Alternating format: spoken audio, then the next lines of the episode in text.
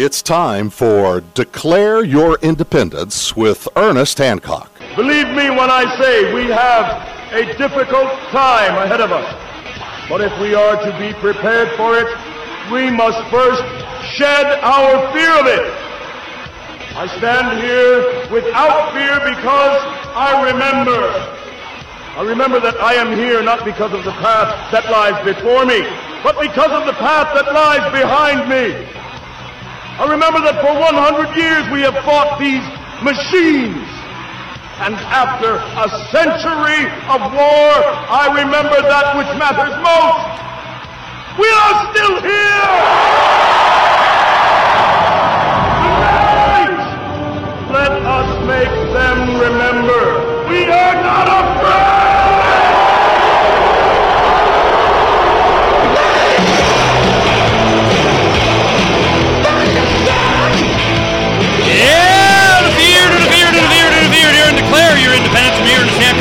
Hancock here in Hey, from the BAU People Studios of uh, Freedoms of the Nest, FreedomsPhoenix.com. James Corbett, thecorbettreport.com. Get right to it. I tell you, I was watching uh, today your interview 1465. First off, tell me what that means. Is that 1,465 interviews? Is that how that works?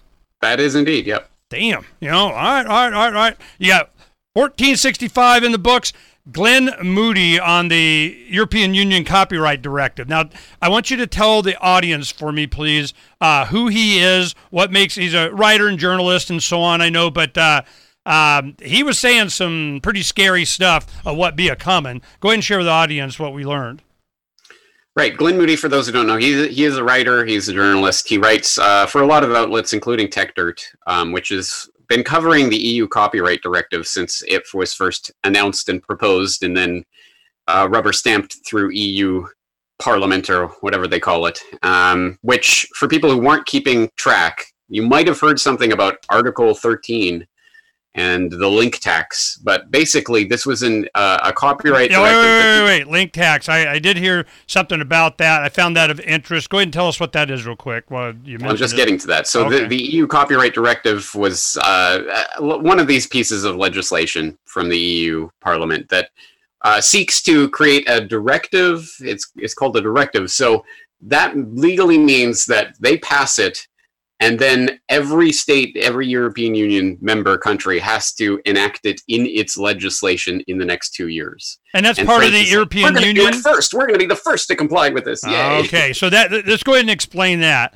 The European Union has enough power that they can direct member states to do something. That's called what? Is there any limitation on that? Is there some like you know the country's Supreme Court or something, or somebody says nah, or it's just you are a vassal of and you're going to do what we tell you? I, I believe it is part of EU membership. So as long as you're an EU member, you have to comply by these rules. You have to play n- nicely. So the real question is, does the UK have to do this? Actually, interestingly, the UK was one of the countries that was on board with this, pushing it. That could have stopped it if they had decided to veto it after it was uh, after it was passed. they're they're they going to do it or already done it. They don't need the EU to tell them what to do. Yeah, interestingly, Boris Johnson, the new the new prime minister, was at the time it was passing or when it passed. He said, "This is this is horrible, and we're not we don't like this idea at all." But it was his own Conservative Party in Britain that was helping to pass it. So Well, Yeah. so so what are they now? Are they you know uh, the the Brexit? I hear tell that it's supposed to be Halloween. Halloween, it's it. We're out. We're done. We get her done. We're gone. You know, and that elect me, and I'm going to get it done. I'll we- believe it when I see it. Yeah, I mean, uh, what do we think? You know, is that going to happen? Uh, I am not making predictions on that. I don't. I don't. I don't see it going forward in a straightforward way. No. Um, but hey, I, I've been wrong before. I didn't think Trump was going to win. So yeah, no, there's been a lot of there's uh, yeah. Today we did you know there's so much to talk about, but I want to get you first. The uh, I went to Freedom Fest, you know, talked with a bunch of guys up there. It was two thirds Trump, big time. I mean, raise their hand, build the wall. Okay, this is a, like a libertarian event thing. freedom. Yeah, it, it was. It was. I tell you, in 2020 summer, it's going to be a thing in Vegas. Freedom Fest. You're a Trump guy. We're declared citizens of this particular geographical area as long as they manage to conform to all the checklists of Dr. Frank's culture checklist. Yay, freedom! you know, my thing is that you know it, it's so easy for me to look at this issue, and I'm just going. And I think Doug Casey he made that point. He goes, you know, doesn't matter. Build a wall, don't build the wall. You're going to get so overwhelmed by financial ruin, basically, that uh, it's not going to matter. The wall's to keep you in. Newsflash: the wall is to keep you in the plantation. I know. I I, I don't think they're going. No, I'm just going that way. Is it okay? I'm good. No, no, no, no. I'm going that way. no, I think we'll decline your request. So, well, this he also talked a lot about. Um, uh, Glyn Moody is going on a lot about the tech that they're using, you know, Yes, and their right. mindset and so on. Update us a little Okay. bit. So let's get to the meat and potatoes of this. Okay, so uh, it's getting confusing because when the directive was was passing, it was called Article 13. Now it's called Article 17. Whatever. Um, the point is, uh, it would require any service, any online service uh, that has people uploading to it, to pre-filter any uploads for copyright violations. And what that means uh, under the uh, the Digital Millennium Copyright Act in the U.S. and I think the E-commerce Directive of 2000 in the EU and all these other legislations that have been passed, the the idea was uh, any any site or any anyone that's operating a platform where uh, users are uploading con- content or even commenting or whatever. Um, as long as long as the the platform makes a good faith effort to remove any copyright infringing material when they when it's brought to their attention, as long as they're making good faith effort in that, then they're okay. Um, but this is going to flip it around so that no, anything that ends up on your platform is your problem. It's your fault. Okay, as YouTube, Facebook, Google, they're saying we got this automated software that's going to check for copyright violation and whatever we don't like and blame the algorithm. And uh, and that's it's it's not a dispute once it's on the platform or hey, no, I didn't, yeah, I did. It just doesn't go. I you you can't. Exactly. All and right. here's here's the point of it. YouTube, I don't know about Facebook and the others, but YouTube, which is um, one of the main points here, already has this. It's called their Content ID system. It's been in place for nearly a decade now.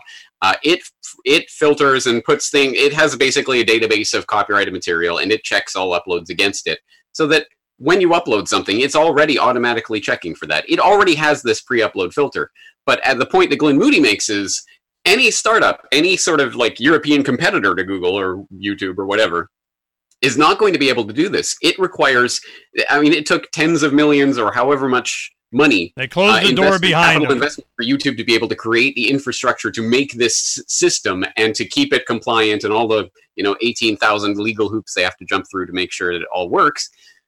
That's that's the type of in- infrastructure investment that no startup, no mom and pop is ever going to be able to compete with. BitChute Where, where have we seen this before, James? I mean, it's always like this. You know, they they uh, use subsidy. You know, if not just freaking funded by the man, and they create an industry, be it electric, you know, telephone. That was another good one. Telephone, gas, whatever infrastructure, your water system, sewage, whatever it is. They come in, they spend all your money. I want to compete. I can supply that. I can do electricity cheaper. I can, I can, I can. No, you can't because you don't have a permission slip. And oh, you want to do it? You got to go through all this compliance. Do you got a compliance team of 13 lawyers of compliance with the server of the automatic AI that does the check? Oh, you don't? Well, God, I guess you can't do it. We're so sorry. How far off am I? No, that's exactly it. And that's what I've been screaming about for the past year as the idea of, oh, we're going to regulate the big tech giants uh, gets to the fore. Of course, this is, no, we're going to cement the big tech giants monopoly. That's essentially what they're saying.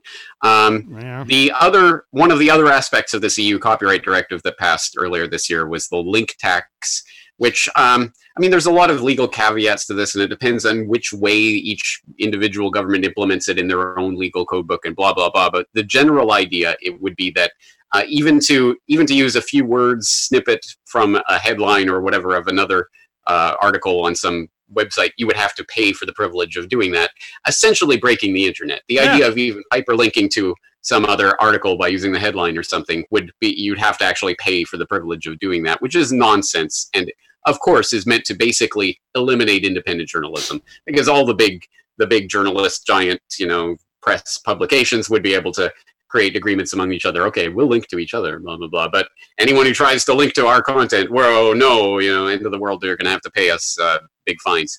So this is going to open the the doors for all sorts of craziness, um, depending again how each state manages to min- implement it in their own laws. But it's uh, it's horrible, and the worst part is, as I was talking about with Glyn Moody in that conversation, is that uh, there was just a leaked document that a German website published about um, a new. It, it's not even a proposal at this point, but it's just a working paper that uh, the EU Commission is looking at called the EU Digital Services Act, which would basically implement this in all the worst ways that people were talking about with this EU copyright directive. People Kinda are saying, like "Oh, don't worry, it won't be so bad when it finally comes out." No, it's going to be even worse. It's going to apply to everything across the board, including ISPs. They're all going to be responsible for all content that goes through their pipes. Meaning, I, I love that when they use the word is gonna be services. I just feel like you know it's kind of like the bull servicing the herd. You know, here here it comes. You know, you need our service. So I'm well. This is um a big reason why we're doing what we're doing with your content and so on,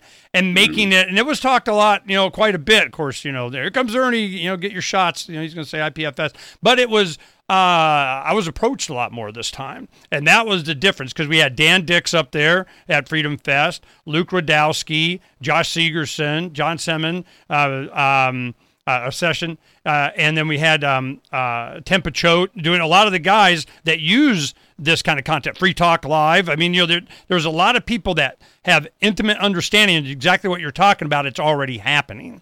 So them, you know, this kind of well, we got to get and Gary Franchi I had on today from Next News Network, good friend from the Love Evolution back in 07. We've known each other a long time. I used to broadcast uh, the show when they had uh, shows on it. I did, God, I think at least a two-hour broadcast for a long time, for a year or two, and this has been all of a sudden, man, he shot up 1.2 million subscribers. He went Trump, and man, here it comes. Last night. Ding. Yeah, I know it, it, it's gonna. Well, we'll see what happens. But this is what happened last night. Last night he gets um, up and uh, he has um, a when he loads the YouTubes, he does a bunch a day, you know, and they have different segments for different things they do. He loads it up, and all of a sudden it says, "You must ask these questions eight.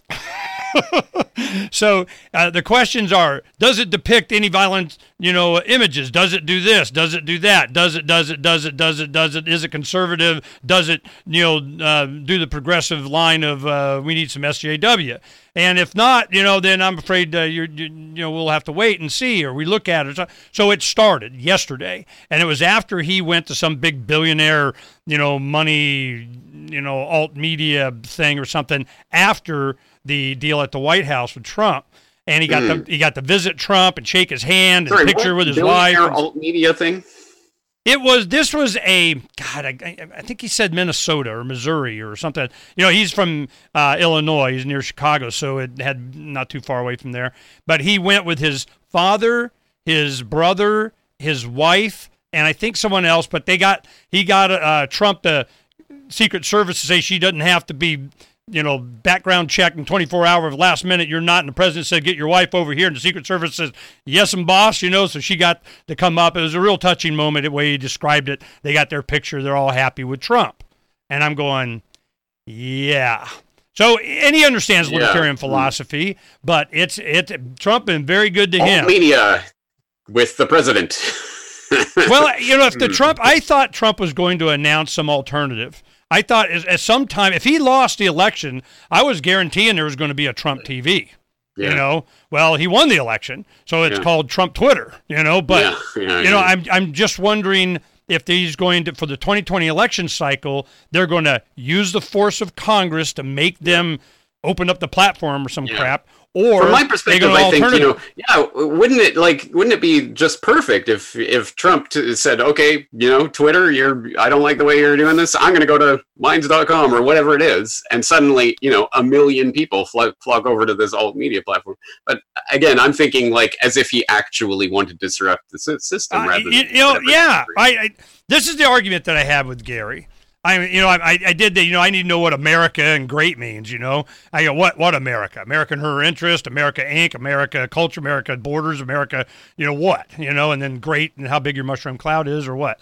So, um, his whole thing has been that, yeah, well, it represents the disquietness of the status quo of out, and he may not be perfect, but we're going in the right direction and comes from a good place in the heart of the people of we're going to kick ass. And I'm going, yeah, I can see that argument, but if you win, you get whatever it is that you want. I'm still ruled by the other side of the coin. You know, it's like, yo, you got better rulers now. Don't you feel better? so that's what needs to be challenged, in my opinion. Couldn't agree more. Absolutely. That's it. Well, you know, we got some of the other stories here. You know, uh, I wanted to talk about. God, I mean, if I really don't want to talk about Iran unless you got something great and wonderful, and we're not being manipulated, into something we should talk about. Uh, yeah, no. You got nothing. All right, all right, good. We can skip that one. I just, yeah, I saw what you're doing with the, uh, this information. Thanks for including me on that. Gaslighting. Um, I'm glad you did that because I kept hearing it a lot and I had to look it up in the history of it and the movie and what they do. But I keep seeing that more and more. It must be an effective technique. Can you explain that to the audience and uh, what your show is about? I think the reason you're seeing it, well, okay, first let's just set the background for people that don't know. So, Gaslight, uh, it comes from, I think it was originally a, a, a, a play in like London, not like a Broadway play, but long time ago, 100 years ago or something. Well, I think it was 1930s, and then they made it into a British film in 1940, and then there was an American film in 41 or something like that. Uh, people can look it up, but essentially, it's a story about this guy who is manipulating this woman into believing that she is crazy. He'll do things, whatever it is, like hide an object on her and put it somewhere else and say, "Where did you put that thing?" And she'll say, "I, I don't know. It was right here. No, it's over here now. What are you doing?" And and just little things like that, a little bit here, a little bit Get there, leading her along until she starts to really believe she is crazy. And uh, and it's uh, basically as he's manipulating her for some diamonds she has or something. I can't remember the story, but anyway, he's trying to get some money out of her or something. Um, but that that idea, that te- technique, essentially for manipulating people into believing that they are crazy by changing or manipulating or subtly altering their their perceived reality and saying no no you you're seeing that wrong. You didn't see what you you saw. You saw something different kind of thing. And getting people to essentially internalize that and start to believe that they are crazy is an interesting tactic that is employed uh, in the discussion that I had uh, six years ago now with Thomas Sheridan, um, we were talking about it in the sense of psychopaths and how they will manipulate people using techniques like this. But I, I think that applies broadly in the political environment. And we talked about examples of that again in the context of 2013 when we had that conversation. But the reason I think you're hearing that more and more now is because after 2016 and all of that, the left suddenly picked up on this as, oh, this is what Trump is doing and this is the whole you know like oh it's the biggest inauguration ever even then they show the pictures and it wasn't the biggest inauguration ever. He's gaslighting us. That's so that's why it, it gained such currency and it's gained currency on the left essentially as a kind of an anti-trump thing. Yeah just, just um, to round out the story as i remember uh, in the play it was trying to convince her that nobody changed the gas light. You know, it's kind of up high and then they, they turn it down. I didn't do it, you know, that kind of thing. So I think that's where the gas lighting yeah, comes from. Right, but the, yeah, but, yeah, the con- but the concept is the same thing to get you to doubt yourself. And uh, once you doubt yourself and you got an authority figure with a stethoscope, a, a shiny badge, a hat, and a gun or something, you know, they're, they're you go, oh, well, heck, I, you know, I, I wasn't really that sure anyway, so I guess right. you win. Exactly. You, know? you, start to doubt yourself, and then the authority figure will tell you what reality right. is, whether you observe it or not, or whether you observe something completely different. You're crazy, so you have to listen to me. I'm seeing so much more of it that um, I'm wondering something's coming. You know, it, it, it, the economics is starting to. Are you do you pay attention to economics at all, or I do, and I, something something's always coming. the question know, is just I'm how far away it is. But uh, I will be writing in the Forecaster this weekend about. Um, there's a confluence of stories about military drills and preparation, and the EU running some uh, joint mili- uh, maritime task force in the Gulf, uh, uh, the Persian Gulf, I think. Of course. Oman, um, and and these types of things. It, seems to be something swirling in the air, and I. I, I, I'm seeing that at the same time as I'm seeing JP Morgan, of all places, coming out, I think, in the report they released in June saying death of the dollar, which I've been talking about for years, but, you know, JP Morgan's now saying it. And Russia is issuing. Why would they say it? Pay debt by 2021. There's just all these sort of economic collapse kind of information that's coming. At the same time, there's all this swirling of military drills and activities. And I always put the two together because when the bottom falls they out, of always go Bitcoin, together. that's the time. No, I like, remember it was October. Um, God, it was in the late '80s, and uh, the big stock market crash happened. We go into Gulf War One.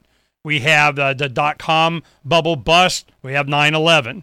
You know, we got uh, that. You know, uh, we're in war, and then you got the housing thing happen. But all this stuff keeps getting pushed back. It gets pushed away. It gets swept under the rug. It keeps. You know, they're closing the the closet door really fast. But sooner or later, it's going to overwhelm. And I was not surprised when Facebook came out with this Libra cryptocurrency thing, and it's going. I go, you know, I, they're going to basket of currency sounds just like an SDR, special drawing rights thing. Here it comes. So here it comes. But the Bitcoin and the uh, interview after uh, we spend our time tonight, right after I do two hours with Jimmy Song.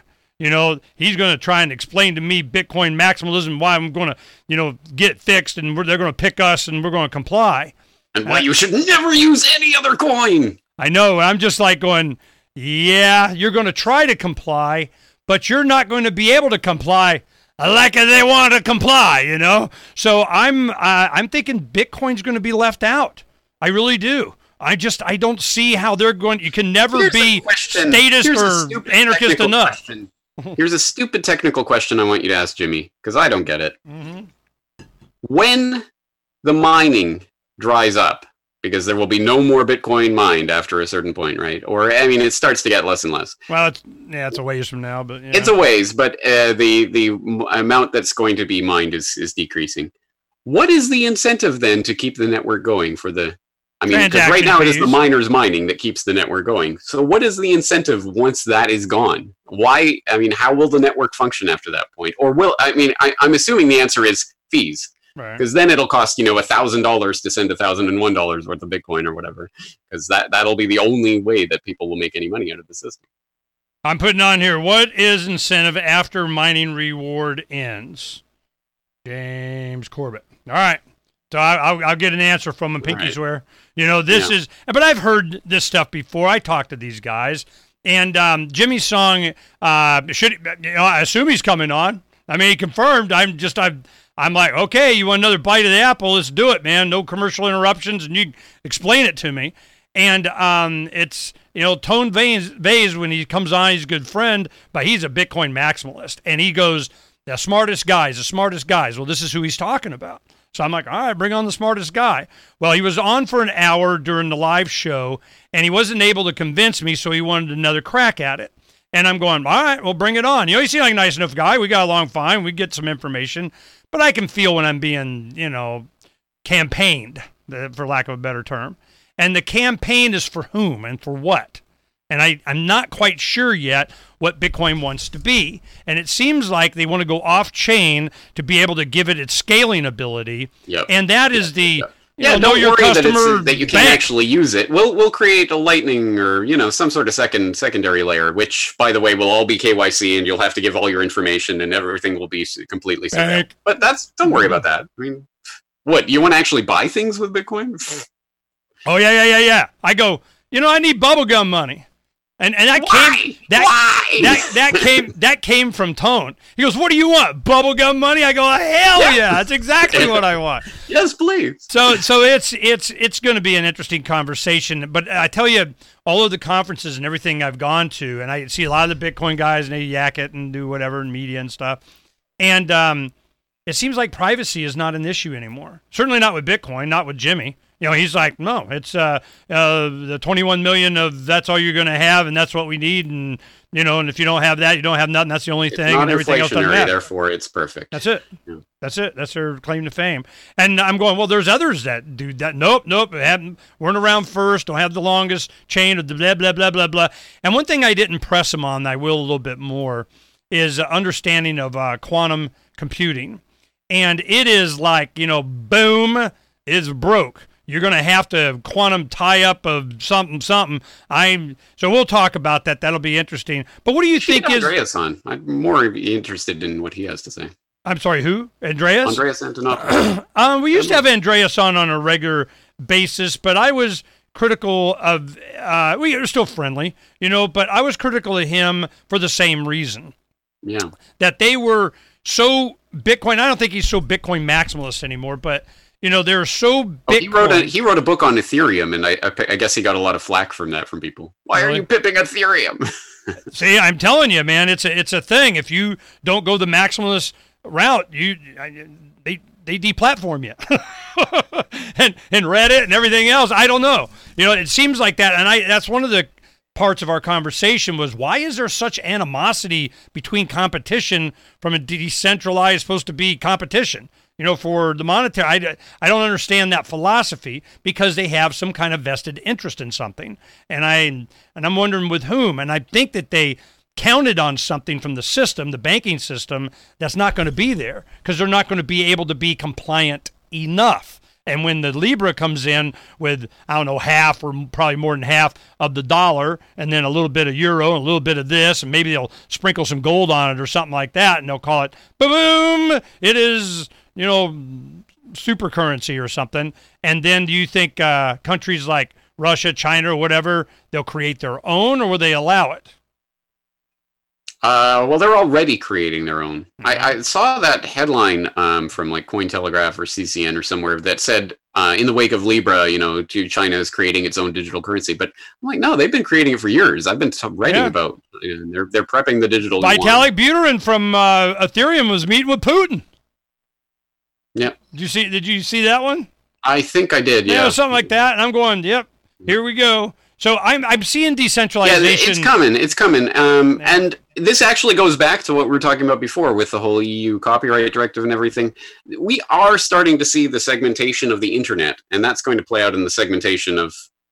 I, I won't even call it cryptocurrency, digital currencies. There will be national digital currencies. That is where this is headed.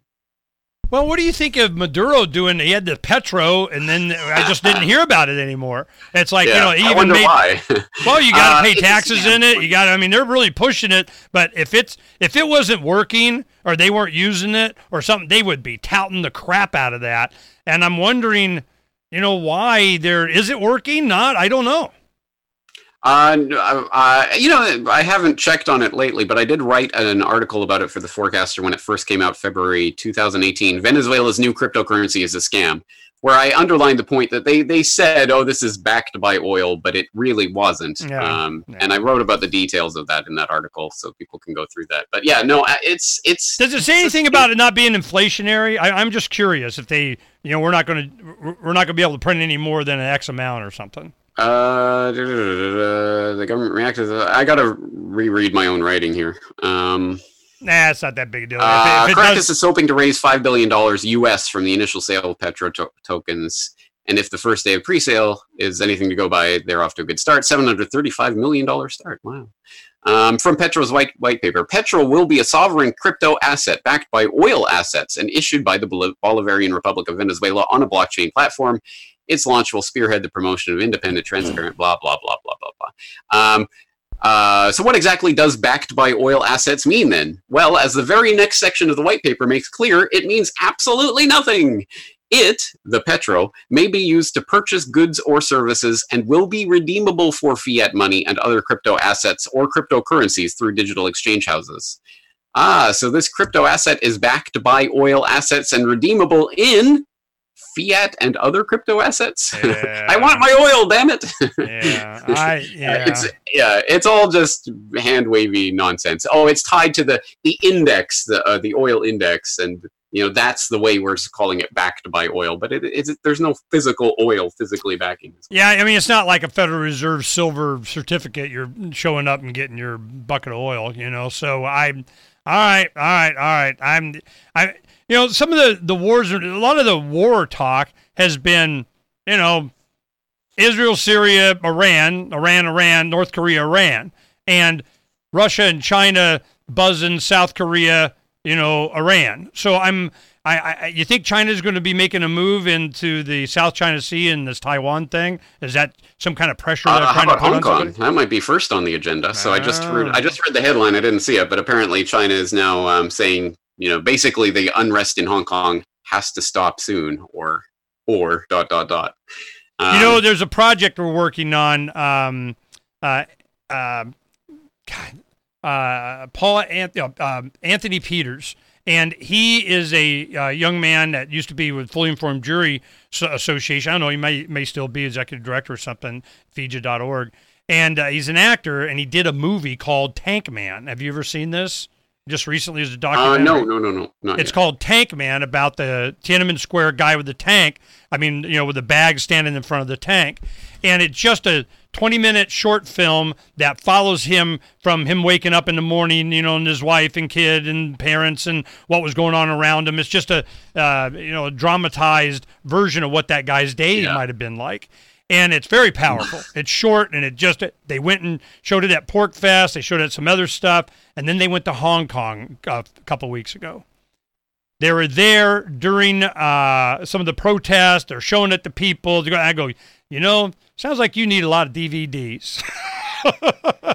so really? so but Ernie, think about what you're saying. So here's a completely fictional account about this guy that we don't know, but his day might have been something like this. And why are we putting this? To- this is propaganda. This is propaganda. oh, of course it was propaganda. You know, Yeah. this is propaganda like you wouldn't believe propaganda. It's just, you know, give, you know, because around this scene, nobody knows, you know, who he was. no, but, no but one ar- knows. No one knows the, what happened. But around So it, they kind of have, you know, what was happening. And the biggest problem is there's a museum in Hong Kong that people go to to see. You know, they have some of this stuff for some. Of course, they want to shut that down because in China, Tiananmen Square thing, it's it's scrubbed. It's like forgotten new speak of its you know memory hole of Watson. It's gone. They don't know anything about it. Another generation, it's 30 years, and they don't know what the hell you're talking about. Okay, but but but Ernie, I have a homework assignment for you. When we're done here, go and read my recent article, "The Truth About Tiananmen," Oh, um, because the story that we have been told about Tiananmen is demonstrably wrong, and that's not conjecture or theory or conspiracy or whatever. Like the BBC reporter who filed the report on that night said, "Yes, we got things wrong, and it wasn't," but that now they won't correct the record and and uh, the the ambassadors we have the the leaked cables and all of that that show that what what was reported was not what happened. I'm uh, i'm not at all saying there was no there was no government crackdown or anything but the the massacre on the square and all of that is not true. Really? demonstrably not true. Um, in the square itself and the, the idea they came in guns blazing it didn't happen that way. And we got that from multiple sources including american ambassador and bbc reporter and others. Um, so the real question is yeah didn't- uh, you know, it didn't get into the actual massacre and the tanks and running over. It was up to the point that he was standing there with the bags, and then it was over. Right. So Okay. I, I don't think they tried to get into. Now, but here's here's the point of this. I mean, it's a messier story than what we're fed because we're fed, you know, this brave, valiant uprising, and they came in guns blazing and killed them all, kind of thing. The kind of cartoon version of history. Now, there was an uprising that was going on in '89, and there now, was spontaneous. There was a real. There were reasons for that, and there was a context for it. But I defy you, and I'm not putting you, uh, Ernest Hancock, but I mean anyone in the audience. I defy you to tell me what that uprising was about. Who was it led by? What were their demands? What were they talking about at that time? Well, What I, I did about? see. I mean, this isn't any better, but I did see the the PBS documentary on Tiananmen, so I'm fully informed now. But the but uh, so I kind of got an idea, a little bit of the history and so on, at least what they're trying to tell me. Yeah. So I because at the time I was a young man, you know, just uh, had a young family and so on, and this was going on. This is at the uh, God, what year was that? Eighty nine. What year was Tiananmen? So, Uh, 89, 89. Yeah, 89. It was just the 30th anniversary. so so in 89 um, I'm what? I'm 29, 30 years old, had a young family, just starting to get into political whatever the hell. And how were they communicating? It was fax machines. And of course, they'd leak out film and video and whatever, you know, from uh, whatever equipment that they had. It was, you know, China. They had some technology, but um, uh, it was fax machines that this stuff got out, and how it fed to us as activists and so on, and where you'd go and get the information and so on. So there's so many hops that it's like the telephone game. You know, you you don't Yeah. really know what happens, and you know, truth Yeah. gets built on that, and you got people lying before Congress. Let's go to war. So Yeah. I'm I, I like the technology that we have now and things like what you do to where we can get a good understanding of this. Right. Actually, that's such a good point because it was a technological revolution that helped to foster this thing that was going on that helped to bring about the end of this regime, at least in the USSR. Ch- China, played out differently. But I think we still there are very important lessons that we have to learn, or at least we have to to come to a better understanding of what was happening. Because I mean, just as an example of something from my Truth About Tiananmen Square article that people might not know about. I mean, guess who opened two offices in China in 1988, the year before this spontaneous student uprising, to give regular seminars on democracy, sponsor select Chinese writers and publications, and recruit Chinese uh, students in the U.S. I don't know. I'm you, sure I'm not going to be surprised. There's three letters involved. I'm the sorry. letter is oh, the CIA.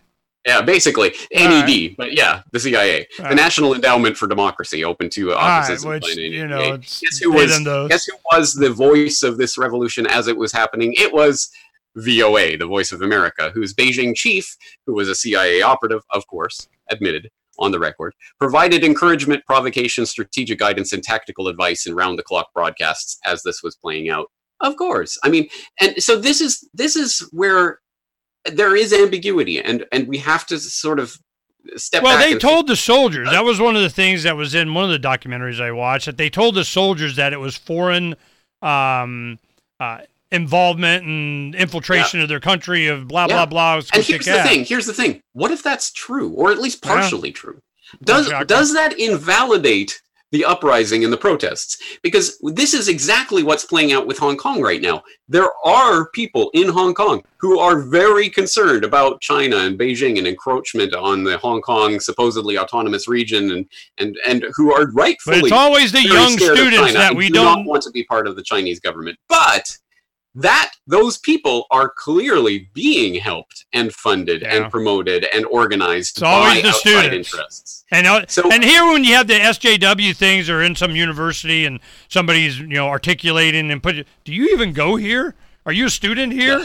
you know that kind of thing. So I'm sure it happens. I mean, if it's worked once well, and a hundred times, it'll work 101. You know.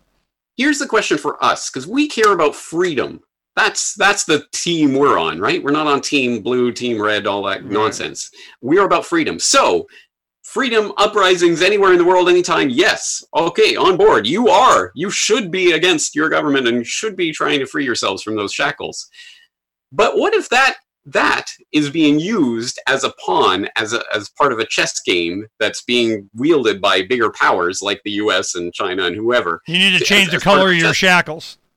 Exactly. There's a bigger thing that's going on here. So, so what what does that make my position? I am on board with the people of Hong Kong saying, giving a big middle finger to China. Yes, of course, but I don't want that to mean then that the U.S. is going to use Hong Kong as as kind of a. You know, we went through this with the um the uh God, what do I want to say the perp the lavender the uh, Arab Spring. Okay, there's always a color in there somewhere. Arab Arab Spring, and uh, when we saw the Muslim Brotherhood take over in the uh, first elections in Egypt in uh, Cairo, you're going, yeah, who really just won this thing? Who's really doing who's who's who's who's? And it's just the people you could tell immediately from the beginning that whatever dissatisfaction they had and directed towards whatever was hijacked. It's always hijacked. There's always somebody ready to jump in front of the parade and say, Tarant, Tarant, and we're here. And oh, by the way, we got some money. How many printers and fax machines do you need? So if you wherever the money comes from or the guy that's got the resources, you just want to scratch the surface and see where they come from. Everywhere. Here. Yeah. No, that's exactly right. And and so I, am not sure I have a definitive answer to this because I am on the side of freedom fighters and people who genuinely want freedom, but I know that that can be used as a weapon against enemies and in a kind of proxy war thing. So it complicates the matter. Um, but I, again, I do not want to throw out the baby with the bathwater. And there are, I mean, I, the Hong Kong people have a legitimate concern about Beijing and its encroachment. So what you know? Yeah, the, my, you know the fact that you know that. Why should I have why should my position matter at all? I'm a Canadian in Japan. What on earth do I have to say about what's happening in Hong Kong? Right? But Where do where does where does our agency come into this?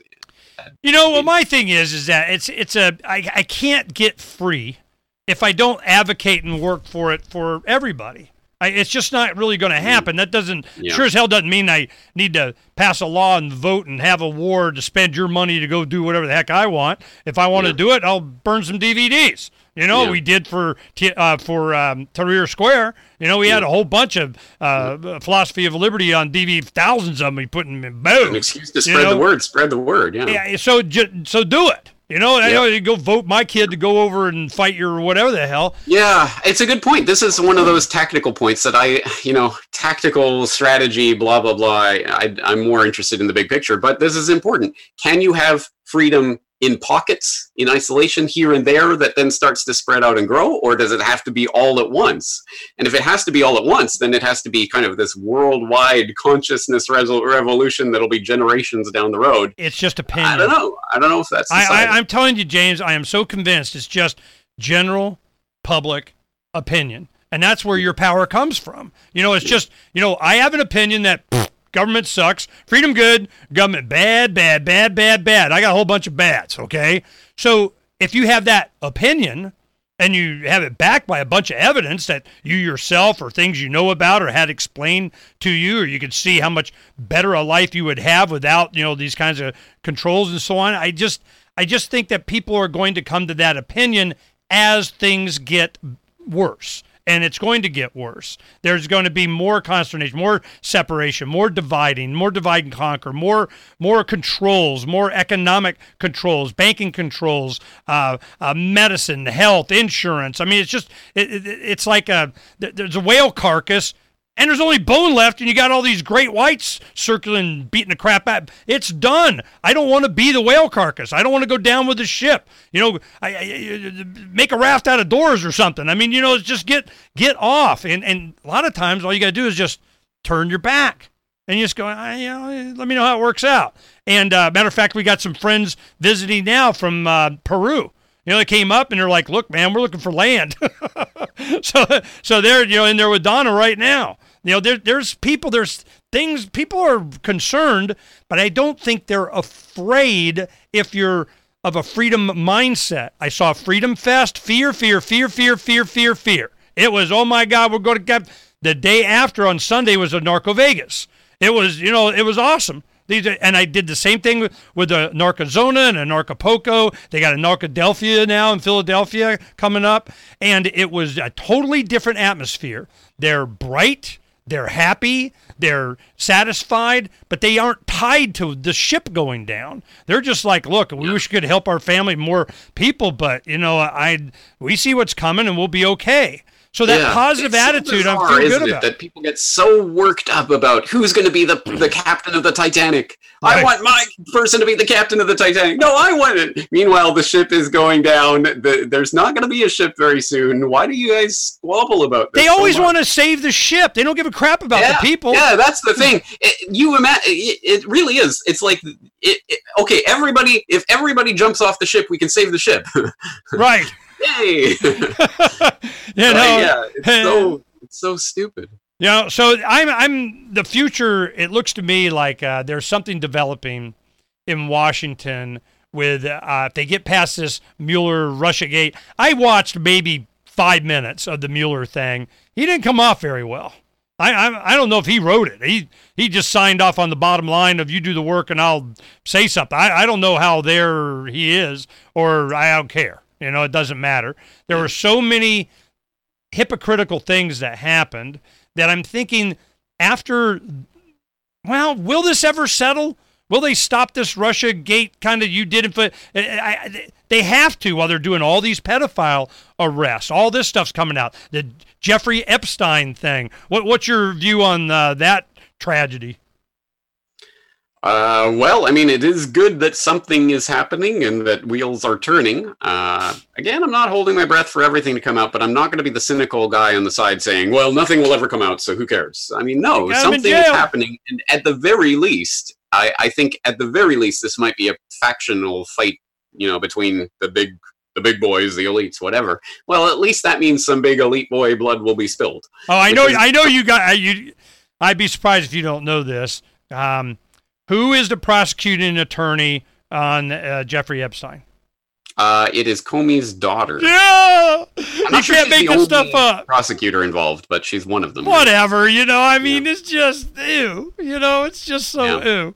I Yeah, see this family, credibility. It's like see this one. We've talked about this before. I'm going in the future, certainly in journalism or media or any of the stuff that we do. Uh, it's going to come down to credibility.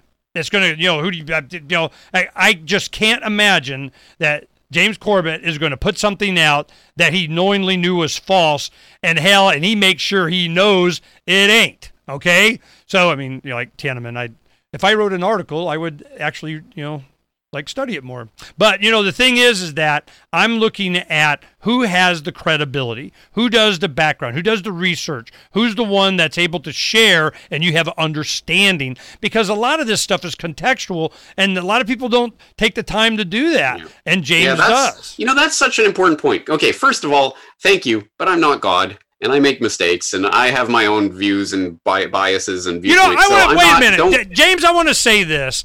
There is, of course, you're not guy. You're a guy out there, but you know it. And I wouldn't even think that there's that rare. I mean, they have, but the, it takes a rare combination of someone with the talent, the language skills, the ability, the desire, the interest, the curiosity to be able to go and even have the the principles to go for the truth.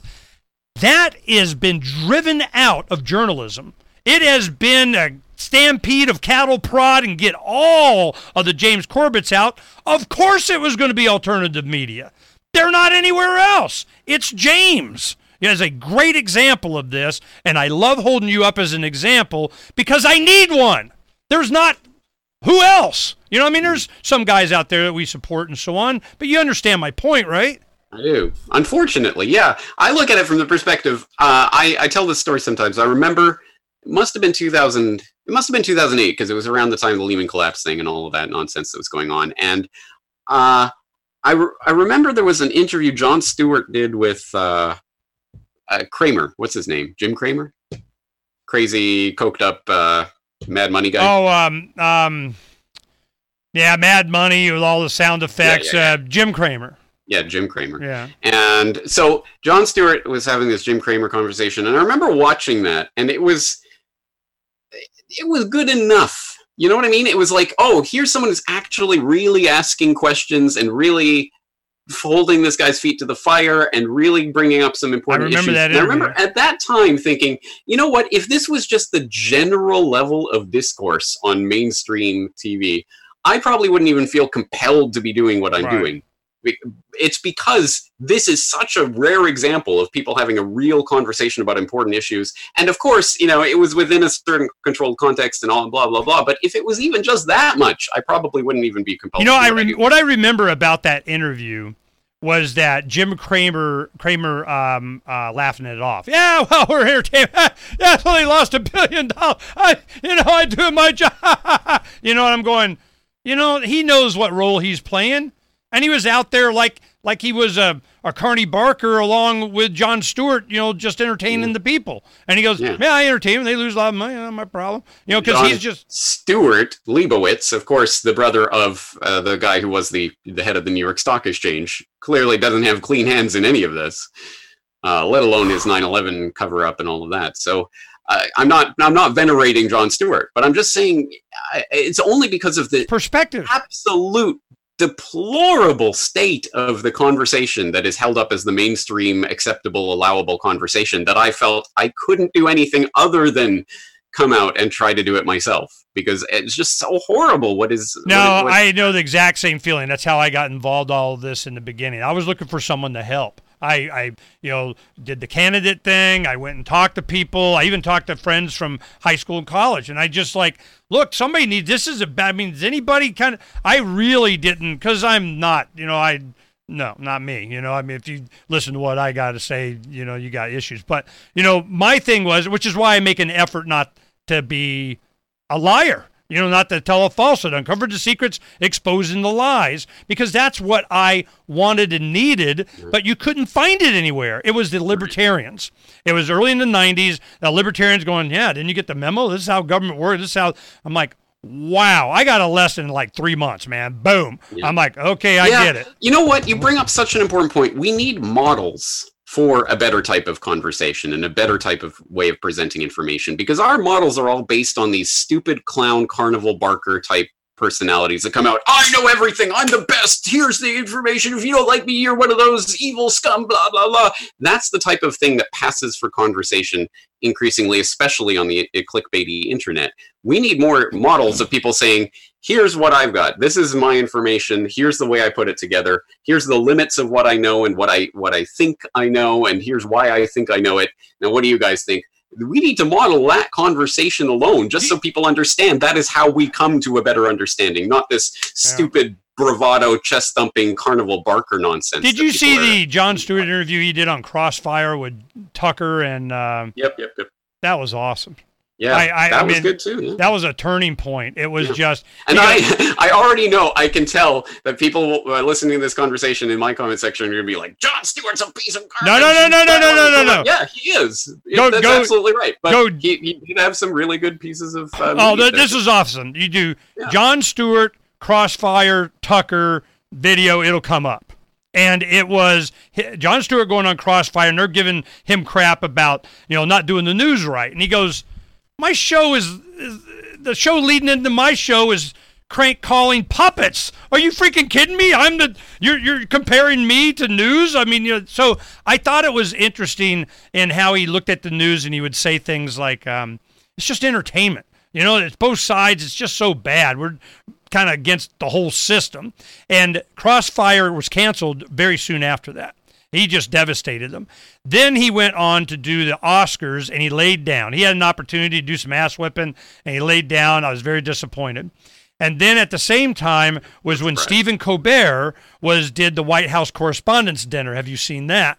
I did. I referenced that recently because there's a joke in there that I still remember um, where he talked about George Bush is a man of consistency. You always know what you're going to get with him. He believes the same thing that he believed on, on Monday, on Wednesday, no matter what happened on Tuesday, which I think is a great joke. it was, it was, you know, I really encourage people to, to give you a context of the Bush administration. This was before, this was like, um, 05, 6, before the Levolution and everything is like, is anybody going to challenge this Bush administration? Is there anybody? And then it was like Superman. This is where Colbert got his launch, man. He went stratosphere after this. And uh, Jon Stewart kind of laid down in the Oscars to give him this chance to speak at the, it was the White House Correspondents' Dinner and it was the one where Bush had the double. You know, they were both, you know, like he's his conscience was talking, you know, that kind of thing. So that White House Correspondents' Dinner with um, uh, Jon Stewart, J O N. I'm telling you, you would be shocked at how creative they were in bashing the yeah. Bush administration. It was yeah. amazing they got away with this. Now, Laura and George weren't happy Colbert, about it. Yeah, Colbert used to be, again, incredibly good at times because he would mock the, the kind of right wing position, but he actually took that position in his fake interview things and and made actually compelling arguments uh, against some of his against what you know he actually believed. But he would sometimes take the strongest argument against yep. what he was believing and put it to his guests yeah because he played the conservative. He was like you know doing the conservative thing. He yeah. hammered and on scalia. that, he hammered then, on the generals. It was amazing. compare all of that to the current context where now it's uh, Colbert making jokes about Trump being Putin's caucus. Yeah, they sold out. All these guys are sellouts. And then when you had and Stewart uh, with the parading on the corpses of the 9/11 responders as if he's some sort of hero of 9/11 truth or something when he's been instrumental in the cover-up of 9/11. So I'm not venerating these people, but there are specific examples we can point to of saying, you know, that was compelling media. That was the type of conversation that, if it was modeled more widely, yeah, it was the kind of journalism that I would hope to see right. when the oper- something creative instead of this, yeah. you know, CNN what's his jerk with the book of who I don't care. Um, you know what it comes down to? Just some tiny bit of self awareness, just tiny bit of honesty, even just a little bit of, uh, you know, this is this is stupid. This is it's embraced.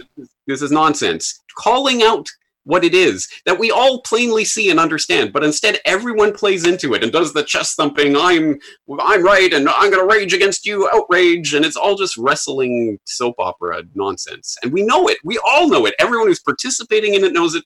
Everyone who's watching it knows it. But we like the show, so we go along with it, and it it, it self generates. Then it becomes real thing. Where yeah, real, that's that's not what I'm. You know, the one thing I, I don't want to leave the audience on the idea that you know uh, the laughter these guys are great and wonderful. So that's not the point.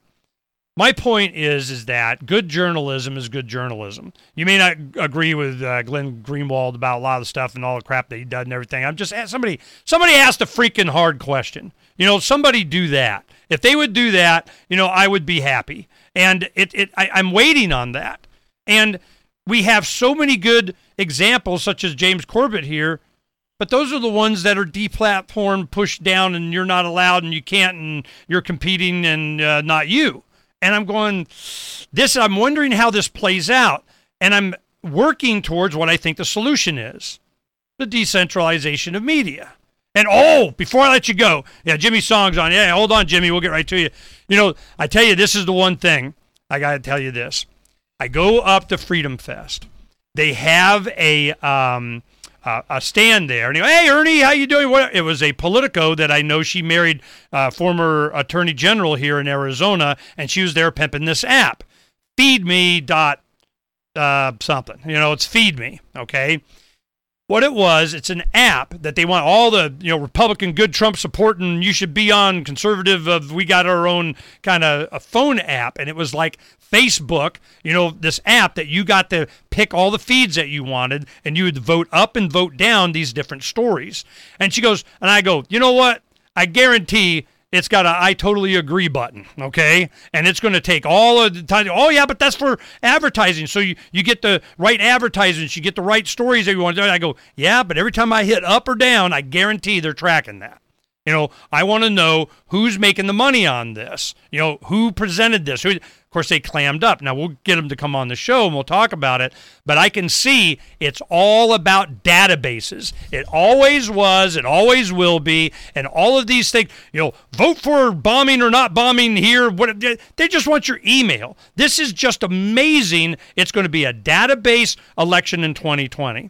And they're setting up all the pirate networks and, you know, mapping them out for everybody. And they think they're private and they're not. You know, so I 2020, before you go, give us a prediction how you think this is going to start playing out and what you think both sides are going to do. Vote for us. I think it's the most important election of your lifetime, so Absolutely. you better pull that vote lever. Nonsense. Uh, I don't know how it's going to play out. It's going to be a complete. Uh, I, I, don't know how to say it other than shit show. Am I allowed to say that? Anyway. I don't care. It's on the podcast. it's going to be horrible nonsense, and it'll be great for people who want to make money off of analyzing it or whatever, but I don't want any part of it. So I'm going to do my best to not talk about the 2020 election to the extent that that's possible. You know, I'm with you, brother. I just, I'm, I'm, I, we, we have a lot of fun with it. We do the Trump report with Dr. Oh, and Dr. Frank and Gary Franchi on today doing, they were just having them a love fest, man. There was all kinds of spit being swapped there, you know, it was good. But, you know, I'm, uh, it's entertainment. I can keep it that way and we get some truth out there and I make sure that everything that James says is featured on Freedom's Phoenix. And we save it on IPFS along with some other quality content so it never goes away. James, uh, go ahead and give out your website and you know some information. Contact and be cool. CorbettReport.com, C O R B E T T report.com. That's the one stop shop, and uh, everything that's worth seeing is linked from there. So uh, thank you for helping to preserve that. I cannot stress enough how important that is, and you know it, but yeah. I hope the audience knows it. Yeah, no, we're uh, pleased and it's a pleasure to do it. Thanks, uh, James. We'll see you next week, man. All right. Take care. Bye bye.